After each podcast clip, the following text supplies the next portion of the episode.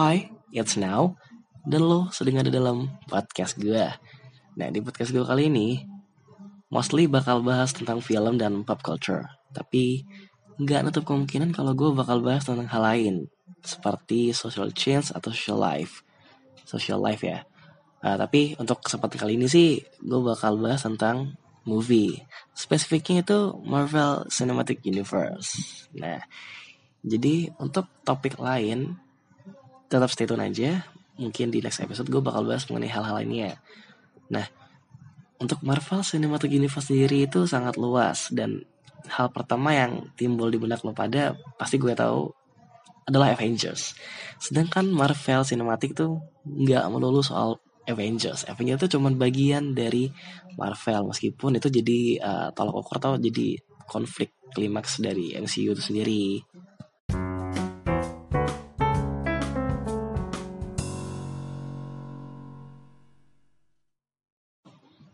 Nah, tapi ngomong-ngomong soal Avengers, selamat Avengers Endgame udah berhasil masuk ke peringkat top 10 movie dengan pendapatan terbanyak. Dan hanya dengan lima hari saja uh, Avengers Endgame udah berhasil tertengger di peringkat ke 10 pendapatan terbanyak. Itu keren banget emang ya. Uh, Avengers Endgame emang the the biggest crossover uh, suatu mahakarya pagelaran epic dari Marvel persembahan 11 tahun dari mereka tapi tenang Avengers Endgame bukan bener-bener endgame bakal ada terus fase-fase Marvel di tahun-tahun berikutnya. Nah, ngomong-ngomong soal fase, tadi gue pengen banget bahas soal fase Marvel. Nah, uh, sebelum gue mulai, ada baiknya kalau kalian uh, cerita dulu apa itu fase. Nah, fase sendiri di istilah apa ya di dalam term Marvel Cinematic Universe itu ada istilah pace atau fase. Nah, di Marvel Cinematic Universe sendiri fasenya dibagi tiga.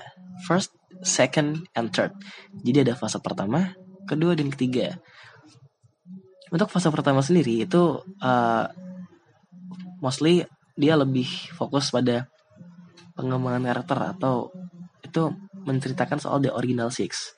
Untuk yang kedua itu lebih luas lagi, dia mulai menyeret Guardians of Galaxy, dia mulai mulai memasukkan semesta luas. Dan terakhir adalah uh, PS ketiga yang di mana Endgame itu uh, jadi tolak ukurnya jadi apa jadi titik akhir perjalanan phase dari 1 sampai 3 nah jadi dari phase 1 sampai 3 itu diberi nama The Infinity Saga yang memiliki konflik dan penyelesaian akhir di Marvel Avengers Endgame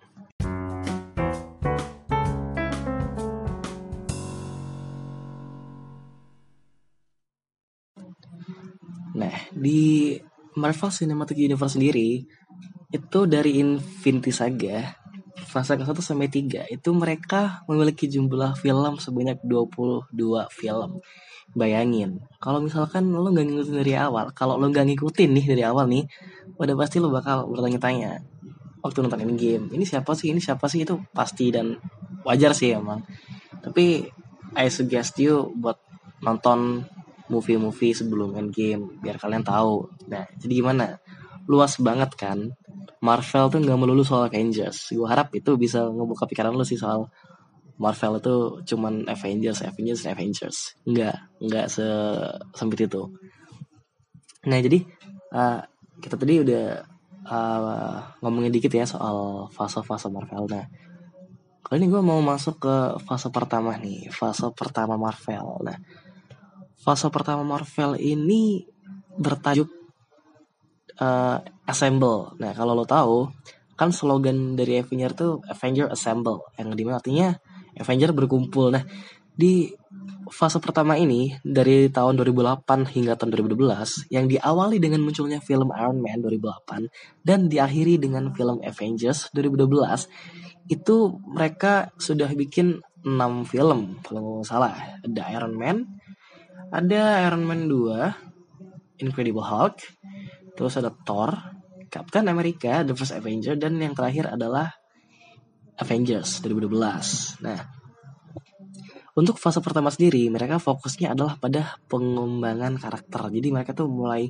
story building, uh, membangun cerita. Itu tidak tiba tiba-tiba ada Thanos, tiba-tiba ada Infinity Stone, tidak. Tapi Marvel bener-bener rapih banget nyusun cerita. Mereka uh, rela lama-lama berlama-lama untuk membangun suatu penyelesaian akhir yang sangat epic. Nah, jadi dari fase pertama ini mereka fokusnya pada original six. Nah, original six ini adalah mereka enam orang atau enam superhero pertama yang menjadi Avengers yang berkumpul jadi grup Avengers lah. Nah, mereka siapa? Ada satu Iron Man, dua Captain America, yang ketiga Thor, empat Hulk, Black Widow dan Hawkeye.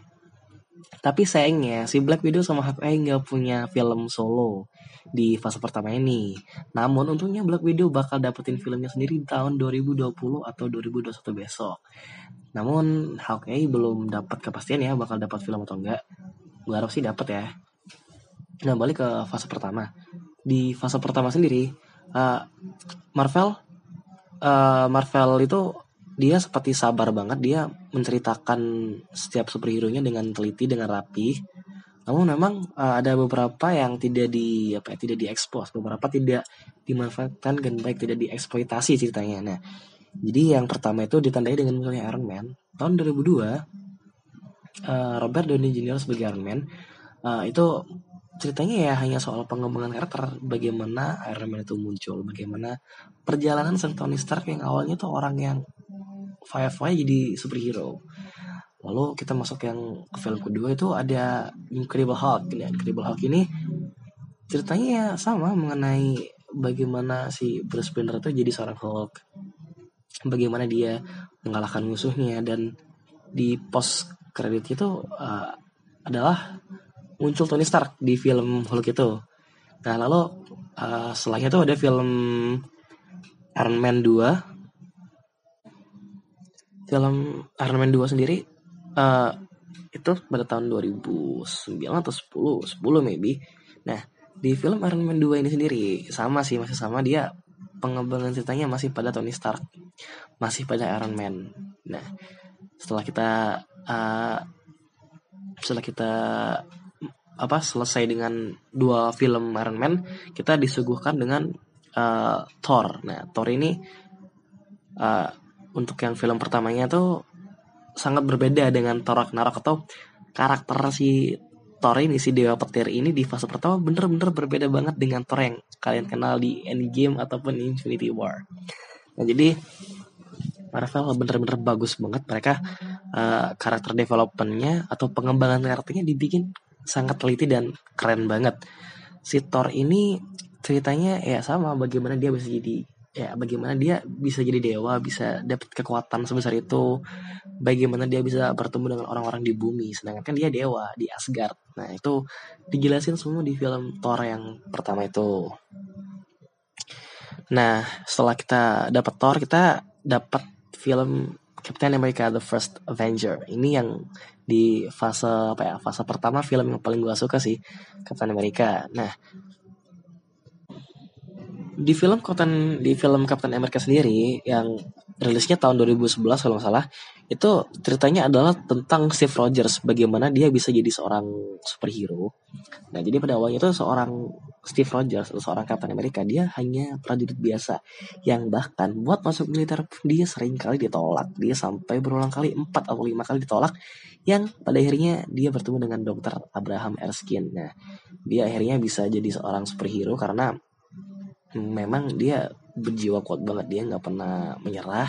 Meskipun dia penyakitan meskipun dia tolak sampai empat kali dia masih nyoba terus untuk jadi seorang prajurit militer yang bisa berjuang buat negaranya. Nah akhirnya dia dapat kesempatan untuk jadi superhero dengan adanya project Rebirth. Nah project Rebirth ini diprakarsai sama uh, ayahnya tadi Stark Howard Stark. Nah itu. Dan ya semua cekal bakal munculnya Shield nah setelah kita setelah kita dapat film Captain America. Nah, di film ini juga kita mulai disuguhkan dengan Infinity Stones, benda dari kosmik atau luar angkasa. Di sini sudah mulai asik, sudah mulai tense up. Nah, tapi pada saat itu ya pada tahun 2011 memang orang-orang masih apa ya masih close minded lah tentang Marvel mereka masih sempit karena nggak akan pernah tahu kalau Marvel bisa jadi sehebat dan seluas ini semestanya. Nah, jadi di film apa ya di dalam semesta Marvel ini Captain America adalah film pertama yang menyajikan uh, Infinity Stone gitu, yaitu Space Stone dalam bentuk Tesseract. yang di apa ya yang diingin yang ingin dieksploitasi oleh Red Skull yang ujungnya Red Skull jadi penjaga batu di Formir begitu.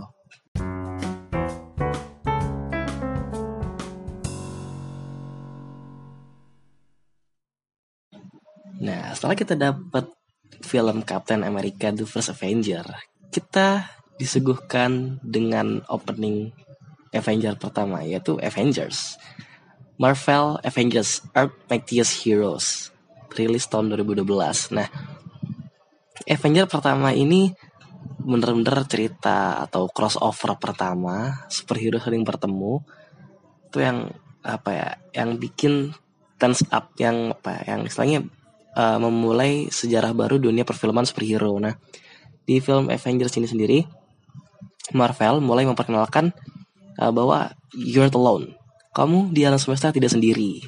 Nah jadi uh, um, di fase pertama ini konfliknya adalah konflik terakhirnya adalah ini Battle of New York di film Avengers 2012. Ya meskipun sebenarnya Marvel udah ngenalin semesta lain pada film Thor, namun semesta lain di di di Avenger Avenger yang ini tuh beda banget karena konteksnya semesta lainnya itu adalah uh, ya bener-bener alien orang yang wujudnya beda dari kita bukan bentuk humanoid ya jadi di film Avengers 2012 ini Marvel mulai uh, menyinggung tentang semesta lain nah, dan juga menjadi penutup fase pertama. Nah, di Avengers 2012 ini kita bakal dapat cerita mengenai Loki yang di mana Loki itu bakal terus ada ya apa ya terus kontinuitas bakal terus ada relasi, ada ada koneksi, ada ketersinambungan dengan Thanos, dengan Chitauri, dengan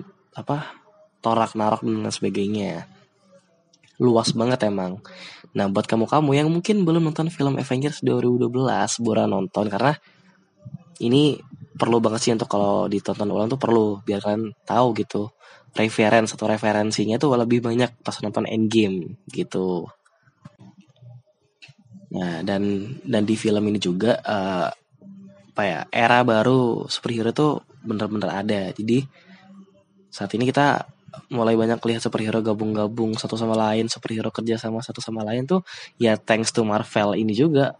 Kalian harus berterima kasih dengan Marvel Cinematic Universe yang udah ngebikin film Avengers ini. Nah, jadi intinya di fase pertama ini, fase yang berjudul Assemble, ini adalah bagaimana Marvel menceritakan superhero ini berkumpul.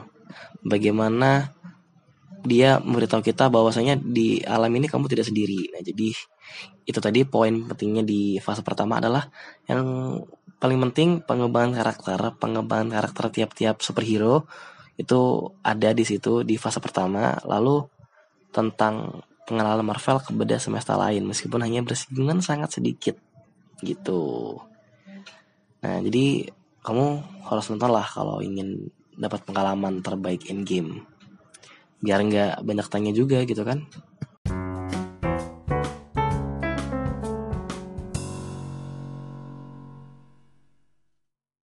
Nah, masuk ke fase kedua Marvel Cinematic Universe. Fase kedua ini dari tahun 2013 sampai 2015. Uh, diawali dengan Iron Man ketiga dan ditutup dengan film Ant-Man. Iya, bener banget Ant-Man, bukan Age of Ultron. Nah, di fase kedua ini rumor-rumornya tuh diberi judul Universe. Nah, Marvel di fase kedua ini dia pingin kasih tahu kalau uh, dia di fase kedua ini mulai mengembangkan cerita tentang uh, alam semesta. Nah, Hal ini ditandai dengan adanya Guardians of Galaxy nantinya. Nah, tapi sebelum kita masuk ke sana, uh, gue bakal bahas sedikit soal uh, story by story dari film yang ketiga sampai ke film Ant-Man. Nah, di film eh di film di fase kedua ini Marvel juga punya 6 film yaitu Iron Man 3, Thor The Dark World, Captain America The Winter Soldier, Guardians of the Galaxy, Avengers Age of Ultron, dan yang terakhir adalah Ant-Man. Nah, di fase kedua ini uh, supaya kalian dapat feels atau dapat poin buat nontonin Endgame kalian mungkin perlu nontonnya uh, Iron Man 3 Thor The Dark World Captain America sama uh, Age of Ultron sama Ant-Man. Uh, sorry sorry. Jadi kalian harus nonton semua kecuali Ant-Man. Uh, karena uh, untuk atau ya untuk build up story untuk membangun ceritanya supaya kalian ya itu banyak banget uh, relatif atau koneksinya dengan film-film di atas kecuali yang Ant-Man. Karena Ant-Man emang film solo yang uh, honestly ini untuk penyegar untuk untuk apa ya untuk untuk sekedar Marvel punya tapi tapi juga tetap ada apa ya kaitannya begitu. Nah di fase kedua ini Marvel mulai uh, menambahkan Infinity Stones lagi. Kebukti banget di film tar di film keduanya Thor the Dark World.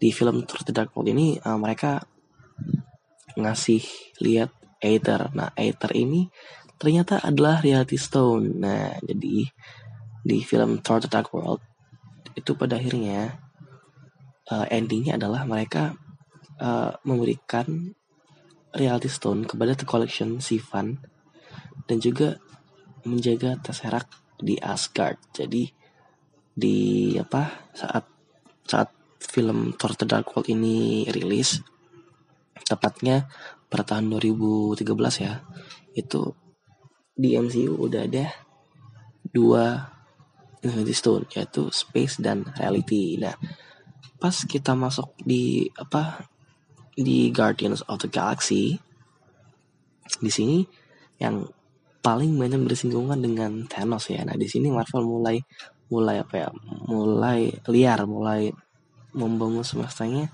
lebih dibangun lagi lebih luas lagi. Karena di Guardians of Galaxy ini mereka kayak mulai menjunjung Thanos dan banyak banyak makhluk orang angkasa lainnya.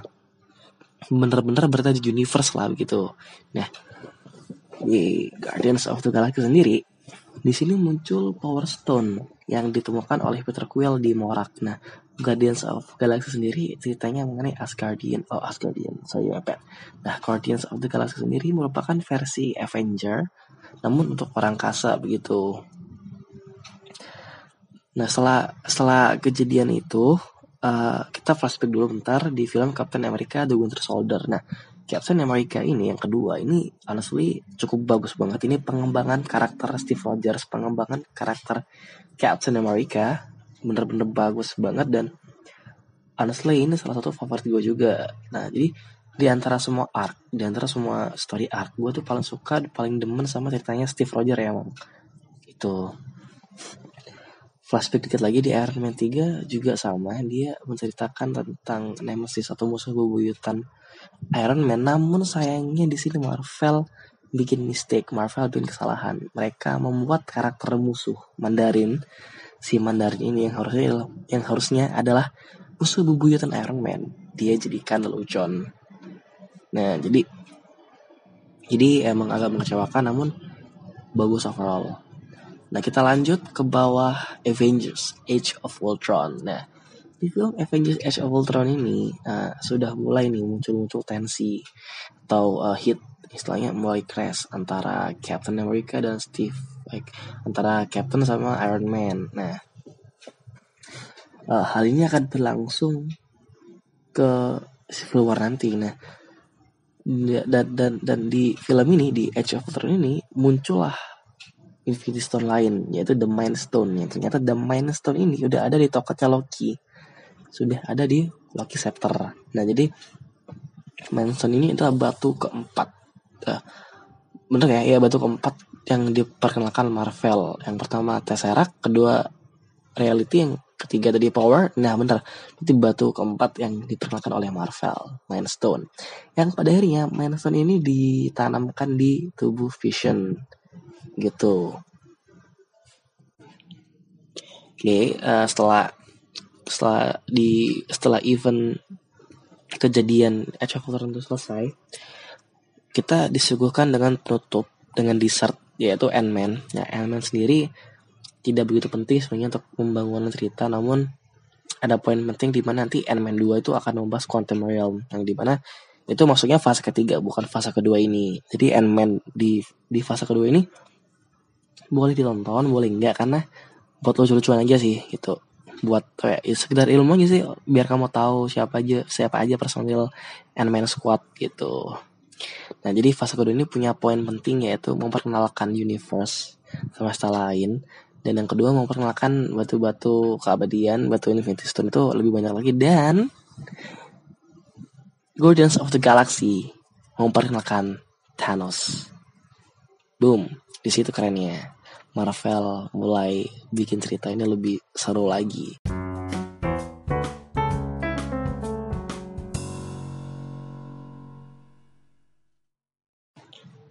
Dan fase yang terakhir adalah fase ketiga. Nah, fase ketiga ini adalah puncak atau klimaks dari Infinity Saga di fase ketiga ini Marvel bener-bener gila-gilaan banget mereka bikin filmnya tuh ada 12 ya, yang terakhir itu Far From Home yang rilis besok Juli.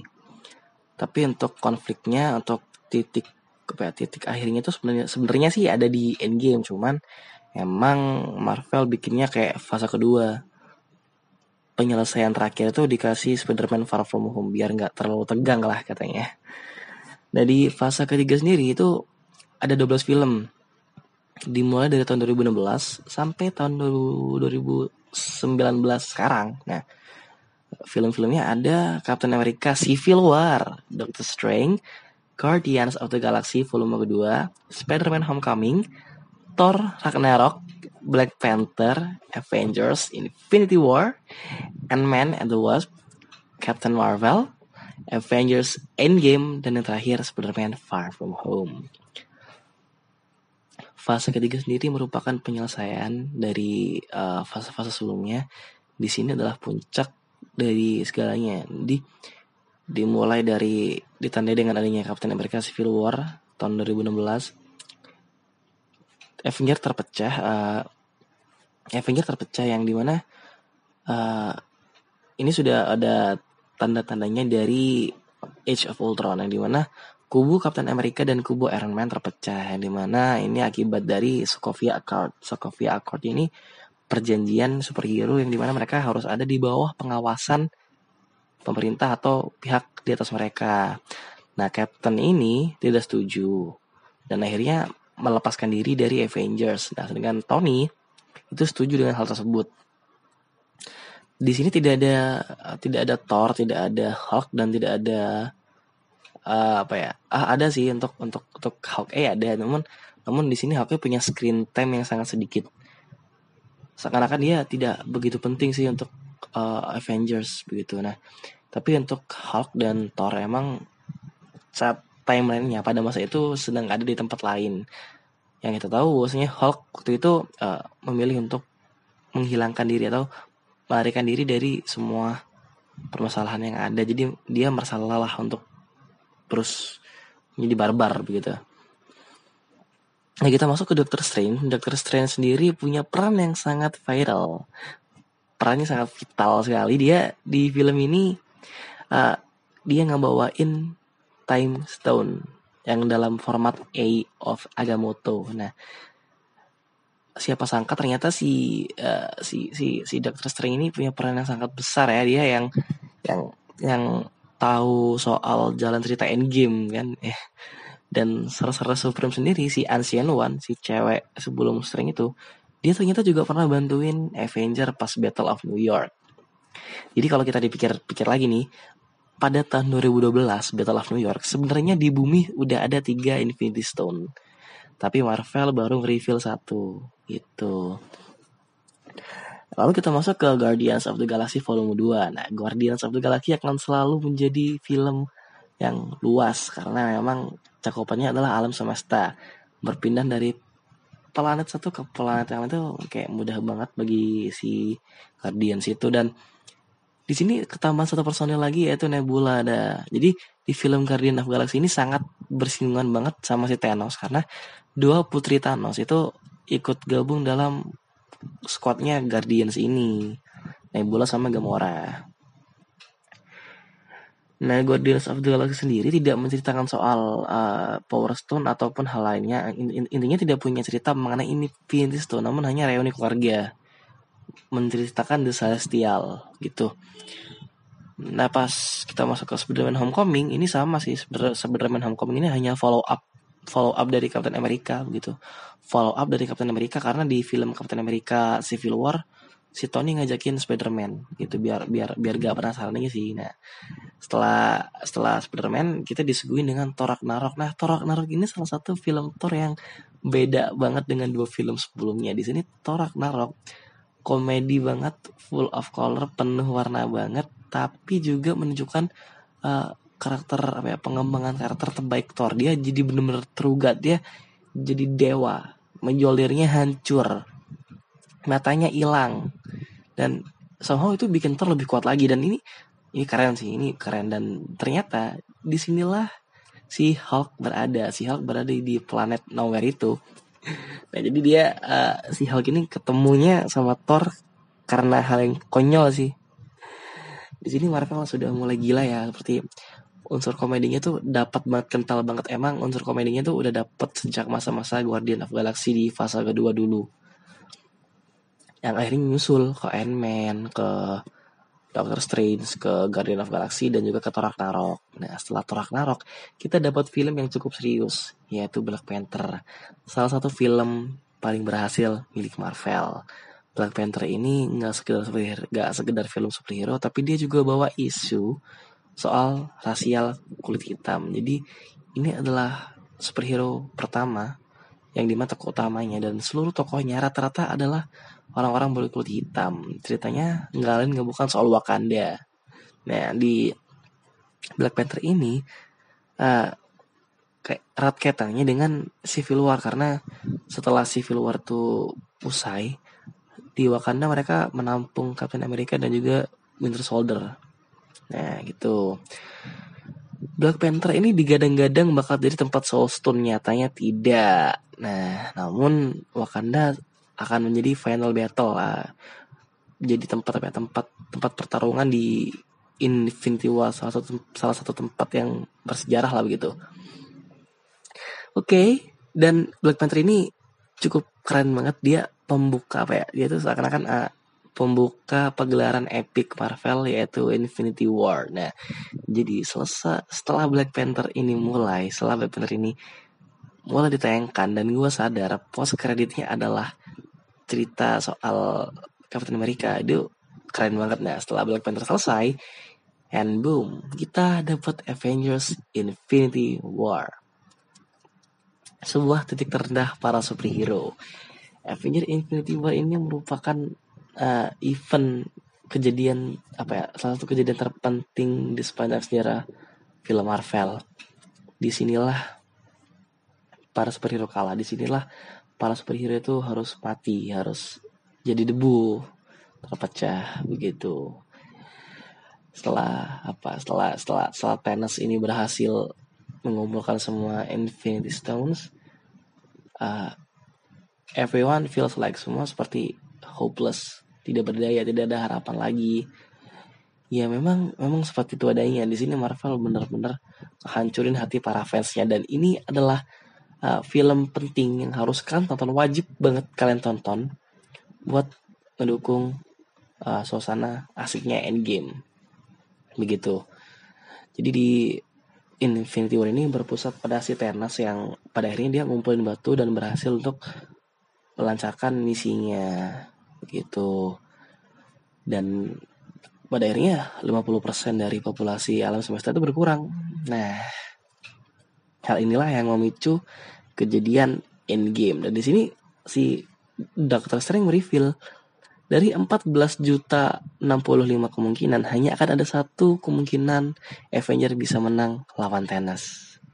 Keren banget kan? Nah, gitu. Nah, setelah setelah kita dapat setelah kita dapat Infinity War, kita dikasih suguhan Ant-Man and the Wasp. Nah, ini nih Ant-Man di fase ketiga ini yang penting banget sangat bertolak belakang dengan fase kedua yang di fase kedua Ant-Man hanya sekedar lelucon dan di fase ketiga ini Ant-Man punya peran yang penting. Dia membawakan time travel atau quantum realm yang di mana quantum realm ini sangat membantu jalan cerita atau membantu para Avenger untuk bisa menang lawan Thanos lagi. Nah, quantum realm ini quantum realm ini digunakan untuk time travel atau perjalanan waktu. Nah, setelah setelah uh, apa ya? Setelah post credit, setelah post creditnya Ant-Man ini, di sini semuanya ya apa ya? Setelah setelah semua ini setelah ada kejadian Infinity War, itu si Ant-Man berpengaruh juga dia dia terpengaruh juga. Nah, jadi si Ant-Man ini terjebak di alam kuantum nantinya yang di mana dia selamat somehow selamat begitu. Ya karena emang si yang bertugas untuk ngeluarin dia itu karena event janjikan Thanos kena decimation gitu. Ya ya decimation. Nah decimation ini sebutan buat ini kejadian yang hilangnya 50% alam semesta. Nah kita masuk ke film sebelum Endgame pas yaitu Captain Marvel. Superhero yang digadang-gadang bakal ngalahin Thanos tapi ternyata mengecewakan banget Marvel gak ngasih dia screen time yang cukup banyak. Sedangkan Captain Marvel ini salah satu superhero wanita yang dapat film solo pertama Woman Power. Gitu nah Captain Marvel sendiri ceritanya tidak begitu berdampak pada Infinity Saga. Pokoknya tidak begitu mensupport uh, Avengers Endgame. Namun cukup bagus apa cukup cukup penting sih untuk disimak karena ini adalah latar belakang Avengers Initiative. Jadi alasan kenapa uh, ada Avenger ini salah satunya juga karena ini juga karena Captain Marvel begitu. Nah, the one and only Avengers Endgame. Kita sudah masuk pada penghujung acara. Kita sudah masuk pada penghujung event Avengers Endgame. Avengers Endgame ya ini adalah titik akhir dari perjalanan ini adalah part of journey has its end dan itu benar adanya Avengers Endgame adalah event terbesar dan terakhir para original six. Gue rasa begitu. Jadi Avengers Endgame adalah bukan cerita mengenai Thanos, tapi cerita bagaimana para superhero ini, para orang-orang hebat ini bisa bangkit, bisa bangkit dari kekalahan, bisa bangkit dari keterpurukan. Jadi pusat dari Endgame ini bukanlah Thanos, melainkan Tony Stark, Captain America, Hulk dan superhero lainnya. Dan pada akhirnya mereka berhasil untuk menyelamatkan dan mengembalikan alam semesta. Begitu. Nah, jadi buat kamu-kamu yang nonton Endgame cuman karena ngikutin hype, cuman karena ikut-ikutan doang, please, please, please. Marvel tidak seseperti itu. Kamu harus lihat film-film sebelumnya ya. Biar kamu nggak norak teriak-teriak di bioskop. Wah, Captain mereka ganteng ya gue tahu gue tahu karena lu nggak tahu ceritanya kan jadi lu lebih pilih untuk komen seperti itu. Nah jadi tolong buat lu, lu pada yang mungkin belum nontonin film-film sebelumnya at least tontonlah beberapa. Saran gue adalah nonton full story Captain America Iron Man sama cerita Doctor Strange Black Panther dan film-film Avenger aja udah. Nggak harus nonton semua kok. Tonton tonton beberapa aja yang gua rasa penting itu udah udah yang dirasa penting udah bagus kok buat ngedukung Endgame. Dan yang terakhir ada Spider-Man Far From Home yang akan rilis Juli nanti. Di sini gue gak bisa berkomentar banyak. Intinya gue berekspektasi tinggi dengan Far From Home biar bisa jadi penyumbang fase keempat. Nah, fase keempat ini bakal lebih seru lagi pastinya. Jadi tenang, jadi tenang. Endgame bukan bener-bener end kok bakal terus ada kejadian-kejadian seru yang akan terjadi di tahun-tahun ke depan. Oke, jadi jadi itu yang bisa gue omongin. Intinya adalah Marvel Cinematic Universe tidak hanya melulu soal Avengers. Tidak hanya terpaku pada Avengers Endgame. Jadi buat kamu yang nontonnya cuma karena ikut-ikutan, tolong tonton film-film lain. Dari 2008 sampai 2019, Marvel udah berjuang selama 11 tahun menghadirkan film-film superhero yang keren banget. Dan ini epic apa ya ini suatu pagelaran apa ya ibarat kata ini suatu pertunjukan yang terbesar dan akan menjadi game changer akan menjadi perubah standar film superhero nantinya. Begitu. Jadi uh, buat kalian cepetan tonton film-film sebelum sebelum Endgame dan kalau udah selesai tonton lagi Endgame biar kalian uh, bisa lebih mendapatkan vibesnya bisa lebih mendapatkan suasananya begitu.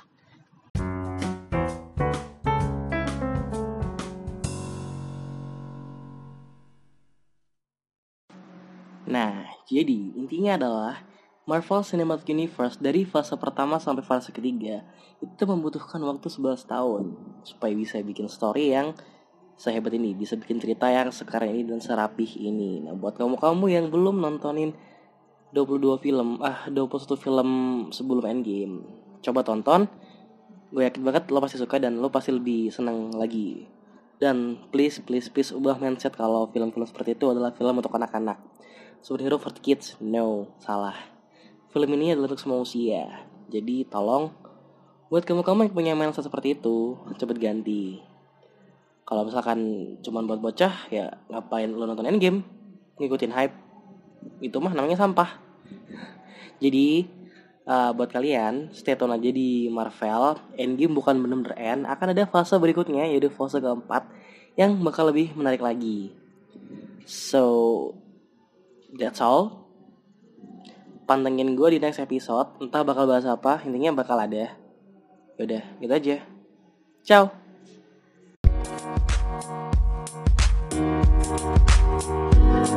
you.